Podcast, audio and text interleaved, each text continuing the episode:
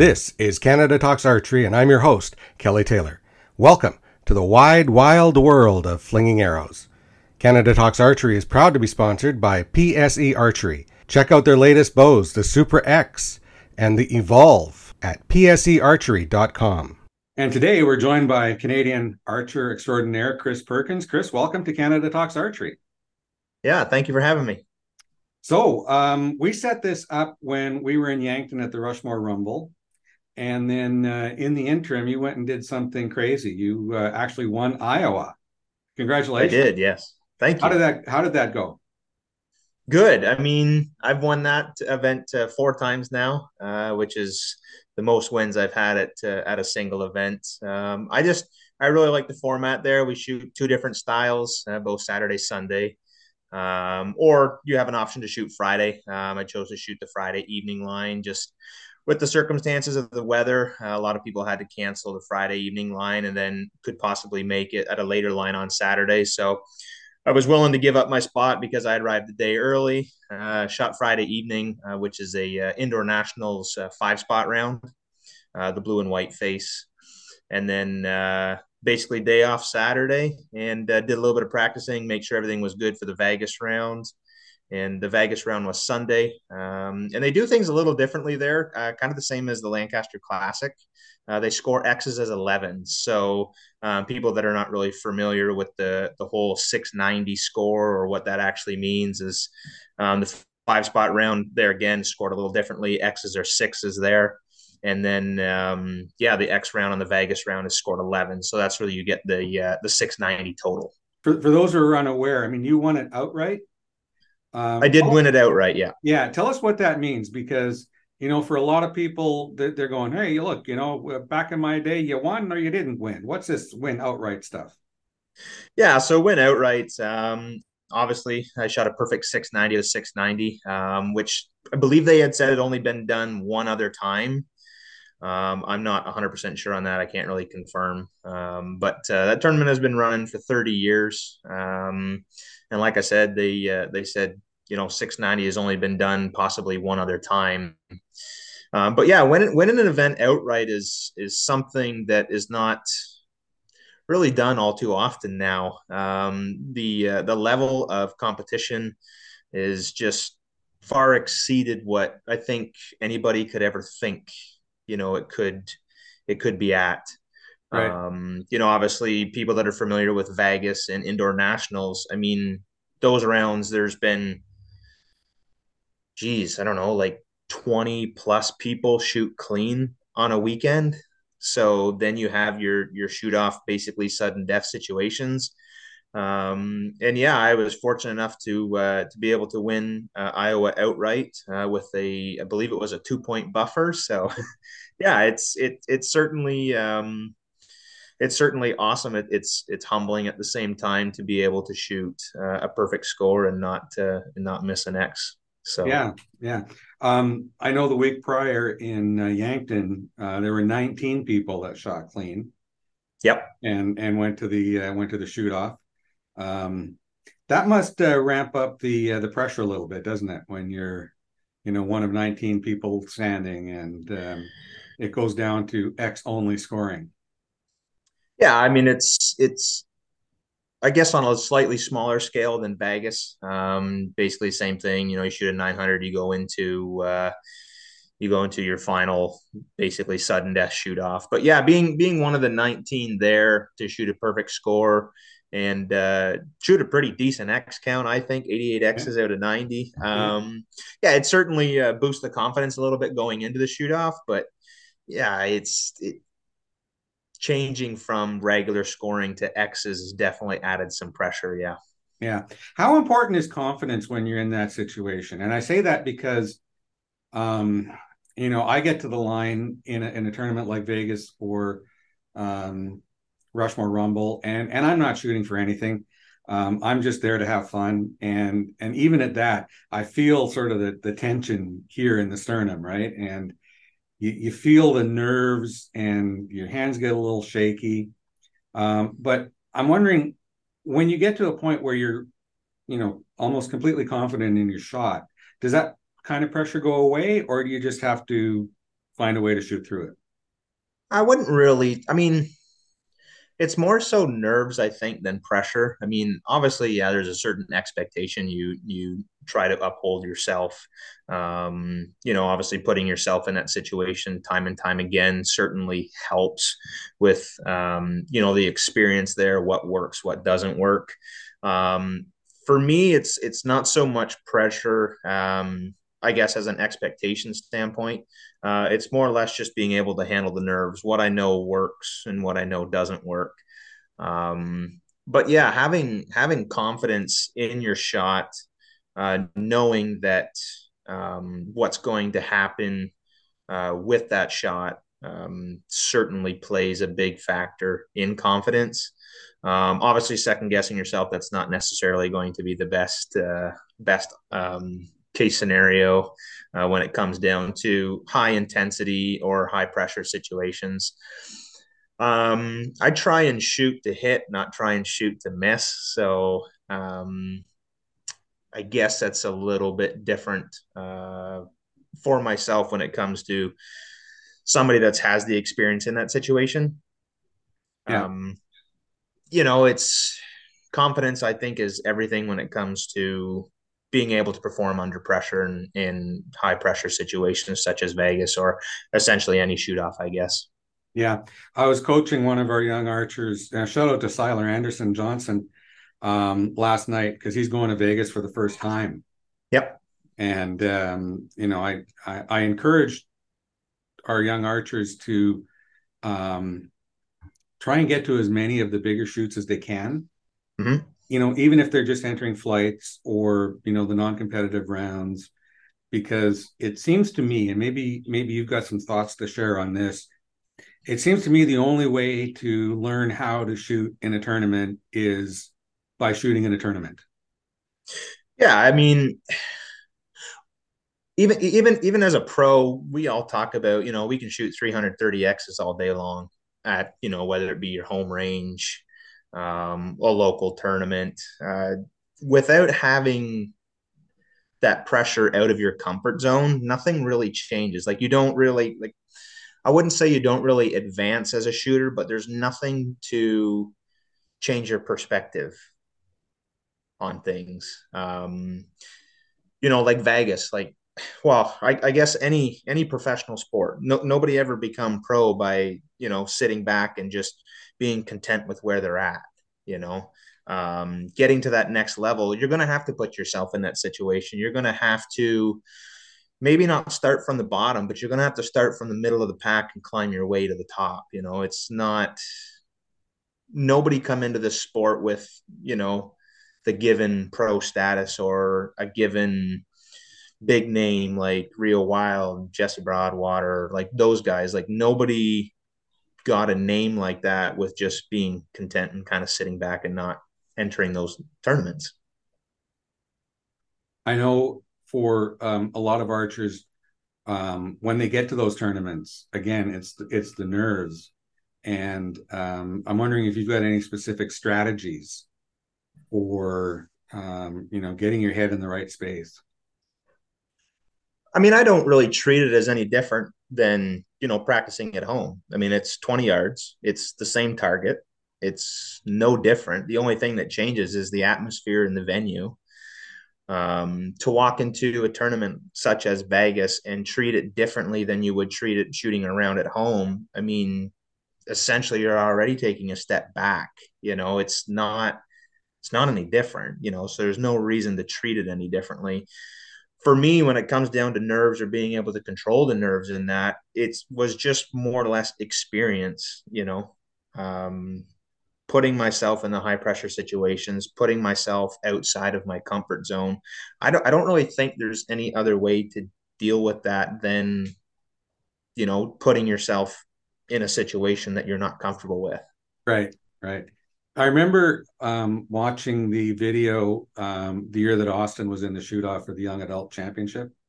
Yep. And um, I think it was Reo Wilde was on the mic, and and he was saying, you know, the the tendency of some archers when they're in this situation is they they try that little bit harder they focus a little bit harder on that spot they they try to aim just a little bit more and it doesn't usually work out right you just have to kind of trust your shot and continue with your shot, process regardless of the situation you're in. Right and most people when they get into a high pressure situation such as a shoot off um, shoot not to miss. So i mean they completely change their game plan um, instead of shooting to hit it. Um, now they have in the back of their mind, well, geez, I can't miss it, you know? So that's like I said, that's where experience comes down to really, I guess, give you that little bit more of an edge in those shoot offs is knowing how to handle it and knowing that, okay, well, yeah, there's going to be probably a little bit more movement in the pin. I'm probably going to feel slightly different, but everything else when it boils down to base fundamentals, it's all the same. Right, right. So are you a are you a command shooter or are you a surprise nope. shooter?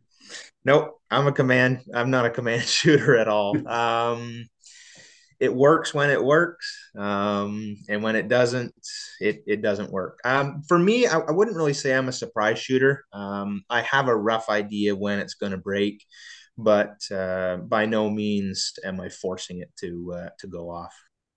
You know, a, a, lot of people when they're beginning archery, um, they're told, "Okay, here's the bow, right? These are the little yep. glove uh, releases, right? Put the pin on the on the X, and when it's there, let it go." Yep. Right, and then that becomes a bad habit that now becomes really hard to break when you're trying to get better.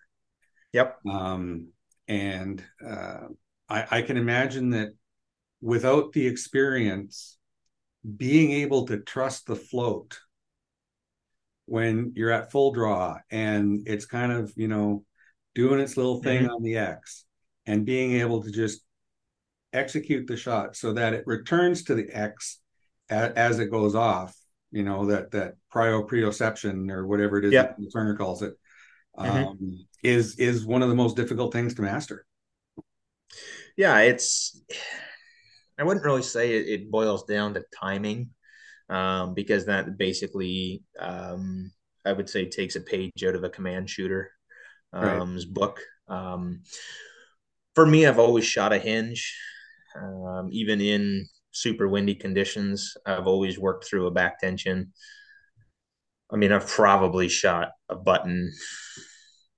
I don't know, maybe for a hundred arrows in a competition ever. Um, just if it got to a point where, you know, maybe been a team event or something, we were timed, the shot had to break, you know, stuff like that had to go relatively quickly. But for the most part, I would say about 99% of my archery career has been with a hinge. Um, and for me, yeah, I mean, kind of touching back on on when you had said something about a command shooter um, or a surprise shot. For, for me like i like i said i think in the back of my mind i have a subconscious timing as to when i know it's going to break so that you know if i do have you know some crazy pin float and a shoot off situation or whatever it's not going to break out in the nine or it's not going to break out in the eight um, but also I would say the experience takes over too. Um, and like you said, kind of the pin, you know, going back and forth, and as it's kind of returning, and and I wouldn't really say kind of driving by, but as it's returning, the shot will break. It's I think that's just probably experience from from all these years. But yeah, yeah, because you know, honestly, the one thing that I struggle with is um, I did a camp with Penny and Lee Heddletwit uh, over okay. Christmas. Mm-hmm. And um, she's a level three instructor for mental management systems. Yep. They do uh, they do form camps, you know, in, in a number of different spots. Mm-hmm. And one of the things that they did is they uh, advised me to add a half an inch to my draw length. Okay. And and, and I just a few days earlier had Austin add a half an inch to my draw length. So now I'm at an inch more draw length than I was, you know, two weeks ago and, yeah. and it was a bit of a struggle to get used to it. But now um, I can really sort of feel myself uh, stacking the bones, as it were, between the, mm-hmm. the inside the bow. Yep. Um, and when I get it right and, you know, sort of rotate the scapular until the hinge goes off, it generally lands in the X. Mm-hmm. Um, the, the the problem is when it's not going off quite when you think it should. yeah, and and then your third finger comes into play, right? Yeah. Uh, the, uh, trying to get over that hump is is a bit of a hurdle for me. What what are your thoughts on that?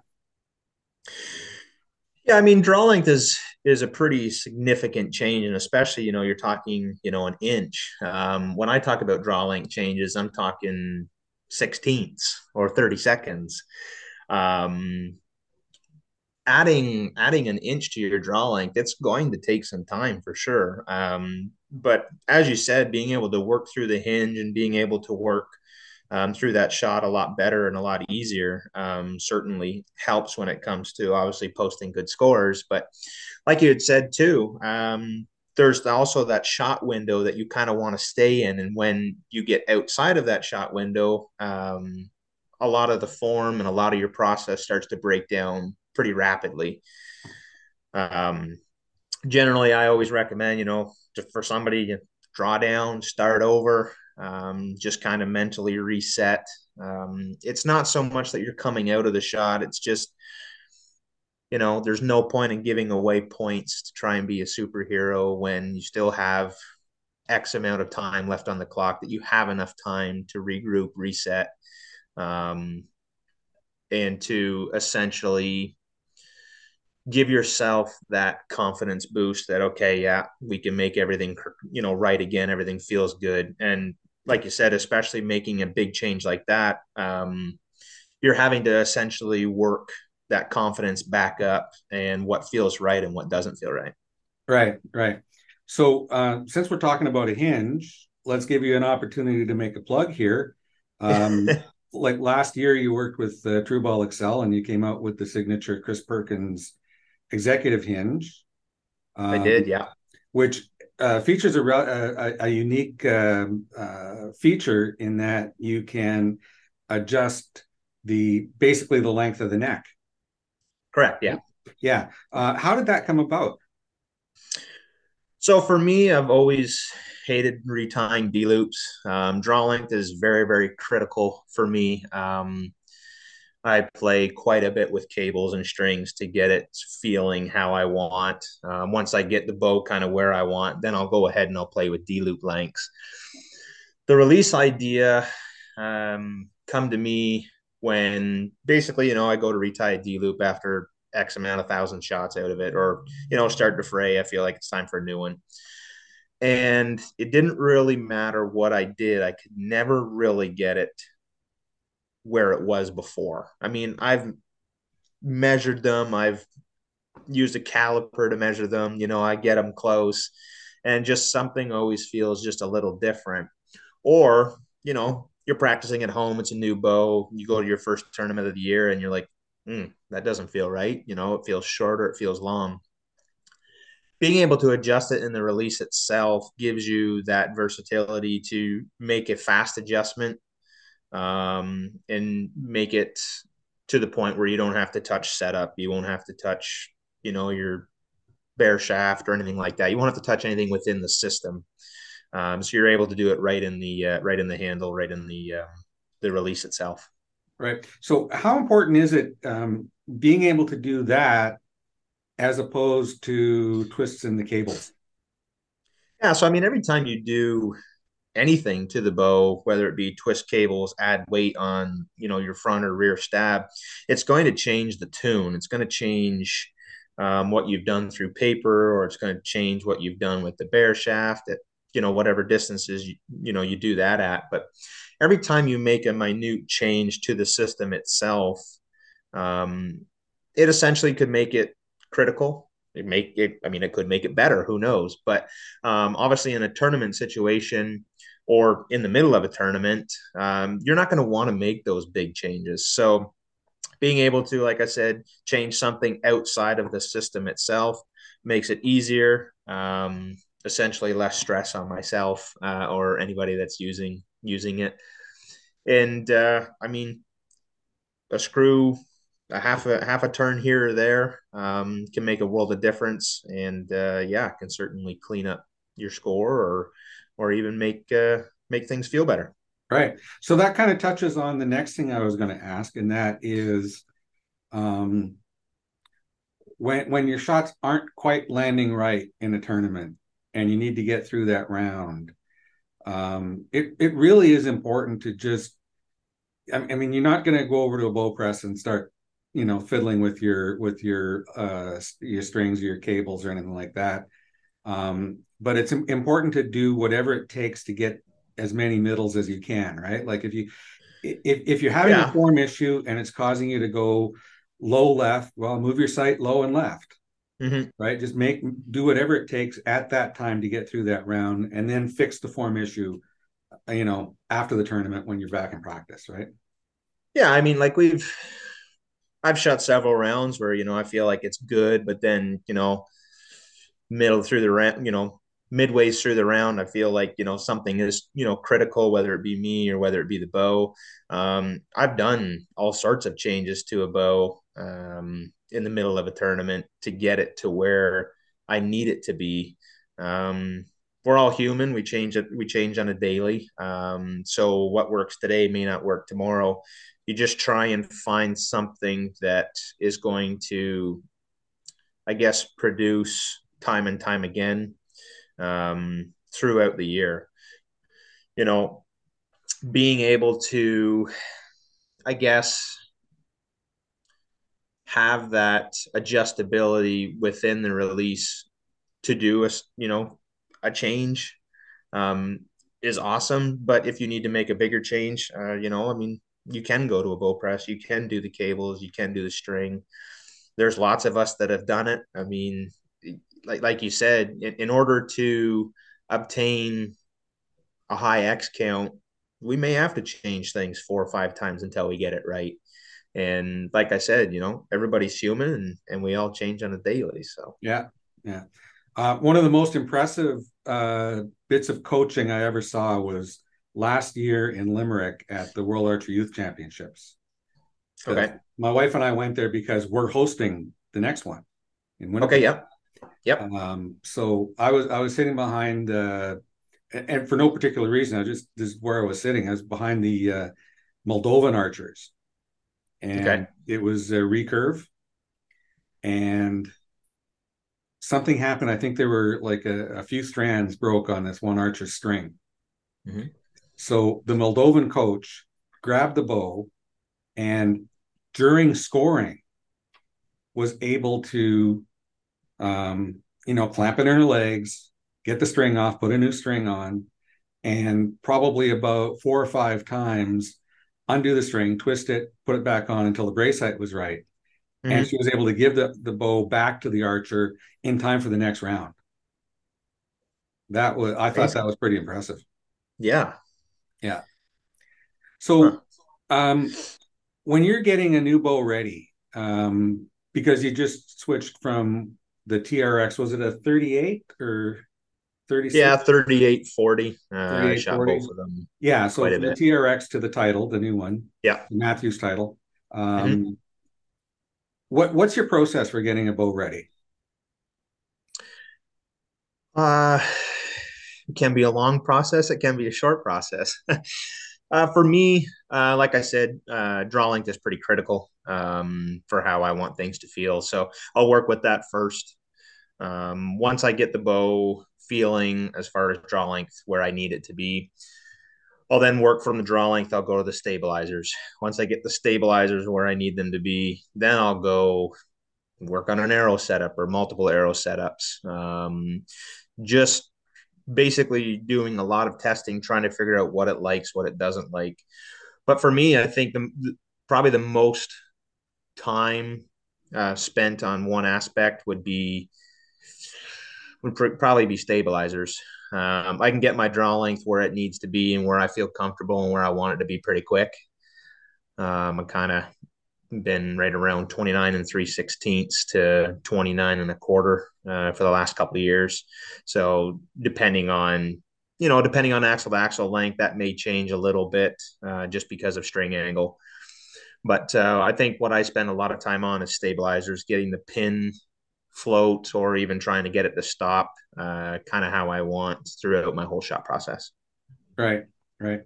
Um, how close to the formula for stabilizers do you get? Like they say, you know, equal torque at the front as, as at the back. Yeah, I mean, I don't really follow a formula. uh, I just kind of add weight, take weight off, change angles. Um, like I said, until I get the pin movement how I want. To be honest, I don't even know what's on my title right now. I'm probably pretty equal front and back. Um, actually, this year I'm running my rear bar quite a bit lower um, angle wise than what I would normally run. Uh, generally, it's pretty level, maybe, you know, 20, 20 to 25 degrees on a down angle. Um, this year, it's quite a bit down, probably closer to 45. Um, and I just found with the title, it just seemed to be where it likes um, to be and where it gave the best bow reaction upon fire um, for me.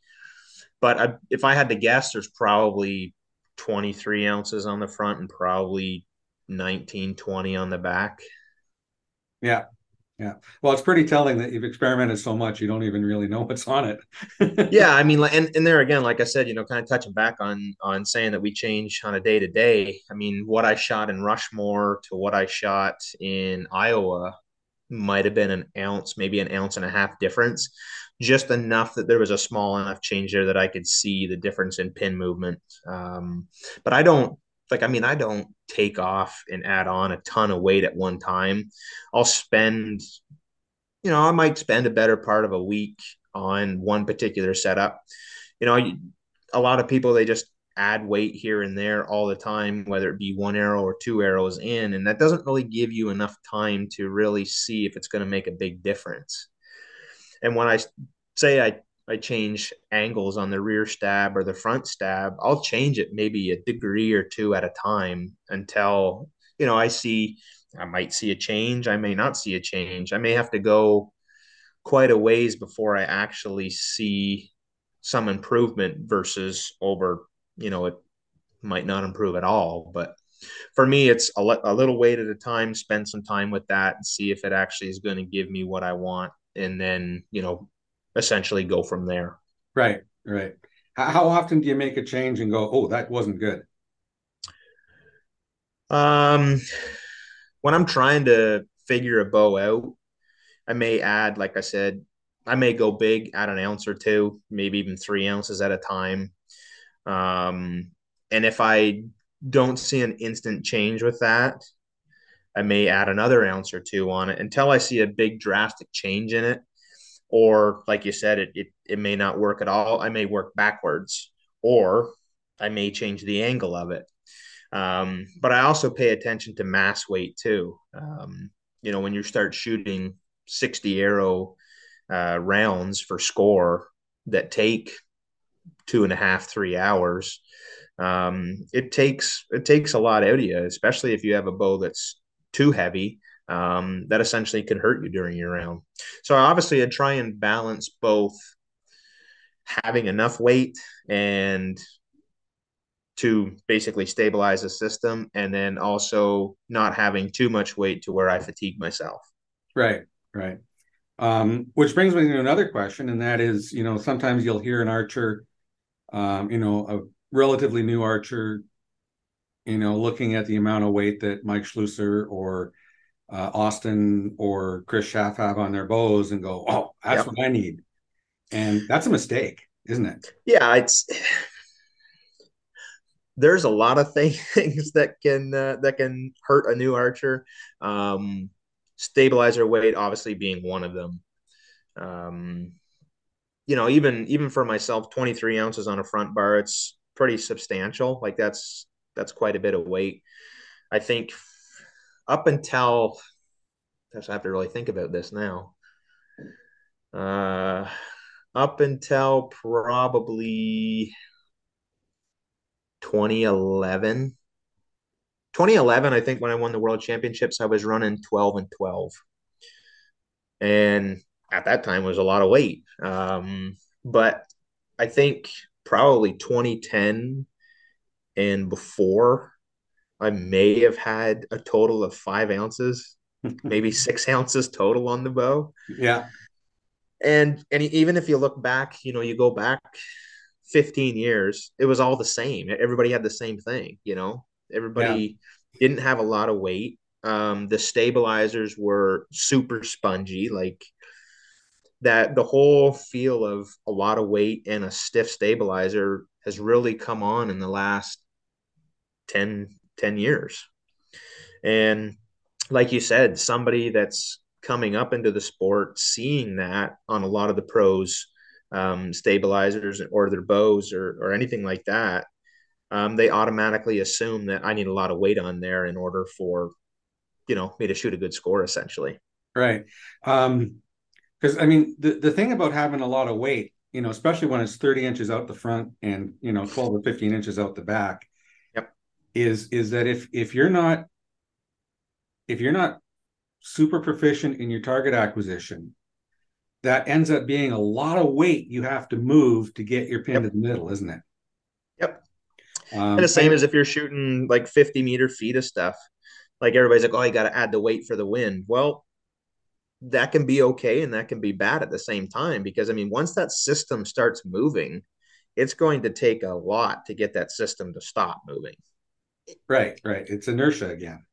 Yeah, I mean, yeah. it's it it's like I said, for, for me, it's a balance. You know, I try and find something that, you know, I can shoot 300 arrows or 400 arrows a day and not feel fatigued by just trying to hold the bow up. Right, right. Um, so, uh, so how how steady is your dot when you're once you've acquired? I float. In, I float inside of Vegas 10. Yeah. All right, that's uh, that that's good for you know a lot of people that are worried oh it's not it's not stopping right? I can sometimes get it to stop but i would say probably about 99% of the time uh, it's moving. Um, obviously you want that movement to be subtle. Like for me i don't want it to be like super erratic. I want it to be slow but i want it to be fast enough that it returns to the middle if that makes right. any sense Right. And that also factors into uh, stabilizer weights too, because yep, it makes it that much harder for it for it to naturally move back into the center as well. Yep. Yeah. And I'm in stabilizer weight, stabilizer lengths, um, the longer it's out there, the if you're running a down degree or if you're running it straight out of the bow, um, basically all you're doing is you're changing leverages. Um, same with angles on the on the rear stab. Um, you're changing a leverage. Basically, you're you're wanting it to cant the bow back to the center of the bubble, obviously. Um, but also with it doing that, you're also adding torque to the system too. Right. So yeah, it's a big. It when it comes to stabilizer, it's a big balance game essentially. Yeah, yeah. So let's talk about one of your one of the biggest moments in your career, and um, it's something that you didn't know happened until about nine months later. Yeah. And yeah. I was winning Vegas, right? Yep. So talk about that. How how did that come about? Like, uh, I mean, obviously you you lost the last round to to Bobby Eiler, and um, then drug testing came back, and all of a sudden you're on the top. Yeah, it's it's certainly a uh, a weird deal. Um, obviously, we've never had uh, anything like that happen in in previous Vegases, um, or even I guess you know previous archery tournaments in general. Um, yeah, I mean it's. I guess it was probably yeah. I guess it was probably October, maybe nine ten months somewhere in there, like you said. Yeah. Um, until I uh, received the phone call um, from NFAA Bruce and yeah, basically congratulating me on on winning Vegas um, back in 2018, I guess it was now. So seems like yesterday, but it's also quite a while ago. Yeah, yeah. So what was your reaction? I was what was I doing? I was changing the oil on the tractor, and I got a phone call um, that come up on my phone uh, is from Yankton, South Dakota, and I don't know too many people from Yankton, South Dakota, so I kind of had a rough idea on who it was. Um, and then yeah, like I said, Bruce was on the other other end of the line, and like I said, basically congratulating me. And it was more like just like a holy crap moment, I think. yeah. Um, more than anything. Um, but also kind of a disappointment at the same time. Um, and what I mean by that is just not really having that glory moment um, on the shoot off top floor. of the podium and yeah. yeah, like like like there there was a bunch of things that's obviously being stripped from um, when it comes to having that moment of a Vegas champion. So, you know, and and I think a lot of people's reaction too was, well, you know, you got the money. Well, for me, like I'm not in the sport for the money. Um, you know, I I love doing what I'm doing. Um, but that was to me like I mean, money is a disposable thing. Um, but to go back on a memory such as that and how big that tournament is, I just never did. I never did get that moment. You know, right. I mean, fingers crossed that eventually someday I do. But um, yeah. just at that time, yeah, I think for me it was a bit of a disappointment at the same time. Well, and um, you know, not not to not to completely rain on Bobby Eiler's parade. Um, I think he got some bad advice. Um, I think he could have had a therapeutic use exemption for the polypropanol, but I don't think or propropanol, I guess it's called. I don't know. Those those drug names are so hard to pronounce. Yeah. Um, the beta blocker. right. Yes. Um, so I, he was advised not to not to even apply for a TUE on the on the beta blocker, um, which may have helped, but I don't think it would have helped him on the THC. Right. So. Yeah, I mean, I don't, I, I don't really know the whole process on that. Um, I mean, being a past world champion, uh, being on ADAMS whereabouts program, stuff like that, where basically, I mean, they can test me at any time um, for X number of months. I guess I think for me, I think I was like 24 months, so like two years. I was on that, um, and yeah, I mean, they showed up. Um, but as far as like the, the the TUE therapeutic use exemption forms, like I don't I don't really know the process. I've heard the processes on that, and from what I've heard, it's quite an ordeal but yeah, I mean, I, I didn't really read through the entire court documents. Um, obviously, like I said, like you had said, um, it was in months of arbitration with that, with the NFAA and and his lawyers and and so on and so forth. So I don't really know the entire details. Right. But yeah, I mean, could it could it have been avoided? I have no idea. Um, but I think, like you said, just yeah, some bad advice, and it was just you know an unfortunate circumstance. So, um, like from our standpoint as uh, outside observers, um, we didn't really know anything until we saw the press release come up from the NFAA. Right. Um, did you have any inkling something was happening until you heard from Bruce? Oh yeah. Okay. Yeah. yeah. I was. Uh, I returned home Monday from Vegas, and I was tested Tuesday. So, I mean, I had only shot one other event that year in France, uh, the Nîmes tournament, that was a testing event. And I kind of knew that they weren't going to come and test me a month later um, for an event that happened. And so, yeah, I mean, that right off the hop, that kind of, you know, raised some suspicion as to what was going on. I mean, they didn't really give me any details. They just said it was ordered from World Archery, and that was it. I mean, they come, they tested me, and I didn't hear a lick of anything until Bruce called me. Right. Okay. Cool. Um, it, it, it's something that uh, you know it's it's worth pointing out that it's taken very seriously in archery. Um, and uh, you know, it was driven home uh, a couple months back when um, we're we're lying in bed, and all of a sudden the doorbell rings at uh, ten to seven in the morning, yep. and uh, person says, "Hi, I'm from the uh, Canadian Center for Ethics and Sports. Is Austin Taylor here?" yeah. And uh, yeah, sure enough, he was. You know, ten minutes later, he was peeing yep. into a cup. Yep. Yeah, I've been tested here at home Uh, well, actually, I was tested last year, uh, just before October, I think. Um, and I've been tested at home probably uh, four or five times now.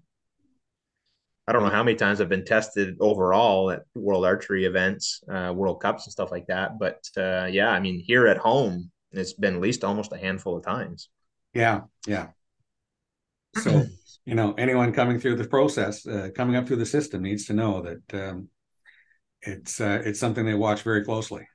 Yeah, and it, and like what they test for, um, and the amounts that they test for is so minute that anything you know cross contamination will show up and i mean it's and it's something that um you know obviously we try and be super careful um where we eat and kind of keep track of stuff like that um and it and it's happened it's happened you know a few times it's happened a couple years ago where you know a couple shooters were um were tested and it come back positive and it is a stressful process um from what i've heard um you know fortunate enough, I've never had any issues. Um, I've never had anything come back. You know, I take you know a multivitamin daily.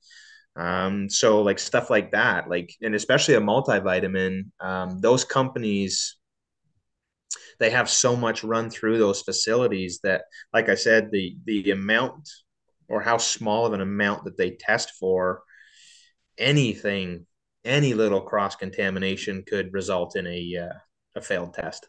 Yeah the the uh, the opportunity for an inadvertent failed test is uh, is incredible yeah it, it's yeah. very high if, yeah. if you yeah. you look at the you look at the data behind it it's it's extremely sensitive i guess you could say yeah yeah okay well um let's let's wrap it up here by uh, giving you a chance to talk about probably your favorite subject um, your new bow yeah. Uh, we, we mentioned earlier that you switched from the TRX to the title this year. How, how is that working out for you? The title is a fantastic bow. Um, it's a completely different system than we've seen from Mathews. Um, obviously, the TRX line has been around for quite a few years now, since at least 2017, maybe even earlier on. Um, I joined the team back in 2018. Um, I've had huge success with the TRX line and you know I loved that system, loved that bow, um, and then having the opportunity to work with them um, and seeing what they had in the works for this year um, was something that we had never really seen before um, from them. So completely new riser, um, obviously completely new limbs, uh, limb system from them, and then obviously new cams. So I mean, they basically built this bow from ground up um, and yeah, I mean, it's probably, and I'm not not trying to give a biased opinion by any means, but it is probably one of the easiest and most forgiving bows that I've shot uh, to date. Um, system is super rigid, super stable, um, and it's something that uh, I think I'm going to get along with. Yeah, yeah, okay. So when we talked in Yankton, you you I'd ask you, you know, are, are you um, do you prefer the aggressive cams? and you said you do. Um, yeah, for my shooting style, I prefer something that's going to pull on me a little bit more. Um, so obviously a little bit less um, percentage on holding weight. So I try and run anywhere between either a really low 70 or a high 60. Um, I'm probably, well, I'm shooting 60 and a half pounds right now. And I believe I'm holding right around 21 and a half, almost 22 pounds of holding weight. Right. And and I've heard a few people say um, that the new title cams um, are some of the more aggressive cams that are out there. Um, maybe a little bit more than the SVX or the M2s from PSE. Do you, do you, do you find that? They're they're certainly racy, um, and what I mean by that is like they're they're snappy on the back end. Um, I wouldn't necessarily compare them to an SVX or an M2. Uh, both of those cams are pretty rigid right from the start.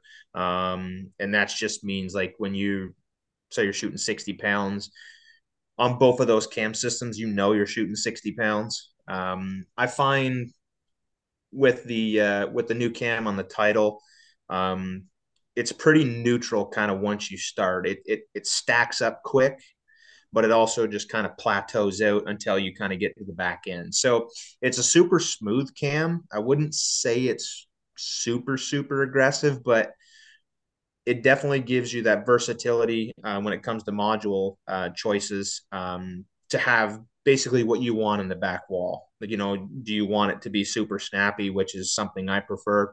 I'm running a 70% mod. Um, do you want to have a little bit of forgiveness in the back end? Um, you know, and they offer up to an 80% mod. But yeah, I mean, as far as as far as comparing it to an M2 or an SVX, I wouldn't say it's that harsh, but it definitely is more aggressive than their CCT, uh, CCT cam that's on their TRX line. Right. And, you know, for anyone who doesn't quite understand the terminology, when we say aggressive, that's where it, it really doesn't give you a lot of opportunity to leak from the back wall before it starts right. It's through, right?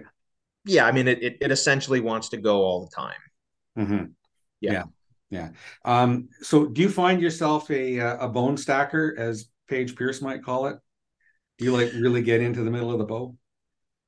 Yeah, I mean, when I come back to full draw and I I hit that back wall, um, there's there's a couple videos online that you can probably see of me uh, going through my shot process. If you watch my rear elbow, it actually will stack behind me, and basically what I'm doing is I'm preloading into the back end. So I guess you could call that bone stacking. Yeah. Yeah. Um, because because I wonder if if people that are having problems with an aggressive cam, uh, pulling them out of their out of their back wall if mm-hmm. if the issue is a form issue and that they're not getting into the right alignment, they're not they're not sort of locking that elbow behind them, like you say. Yeah, I mean, there's there's probably quite a bit to it um, versus, like you said, getting the elbow directly behind. Um, I find a lot of people, um, whether it be you know shooting a button or shooting a hinge, I think more so with hinge shooters, they want that relaxed relaxed shot and they just they don't feel that pressure change in the back end and yeah i mean a more aggressive cam is going to want to i'm not going to say it's going to want to rip rip your shoulder out but it's going to certainly want to come off that back wall and a lot of shooters especially new shooters um, it's probably not the best system uh, for them, which, like I said, that's why Mathews gives you the option of, of running a higher percentage module, um, you know, 80% um, on their target bows um, and all the way down to 70%. So uh, you're going to find something in that, you know, that is probably going to suit your desired, I guess, shooting form.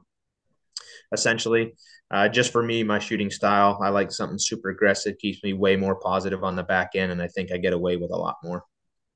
All right, very good, Chris. Uh, anything else you wanted to say? I think we covered quite a bit of it. we did, yeah. It's been a great podcast, and uh, thanks very much for being on Canada Talks Archery. And um, we'll see you in Vegas. All right, thank you.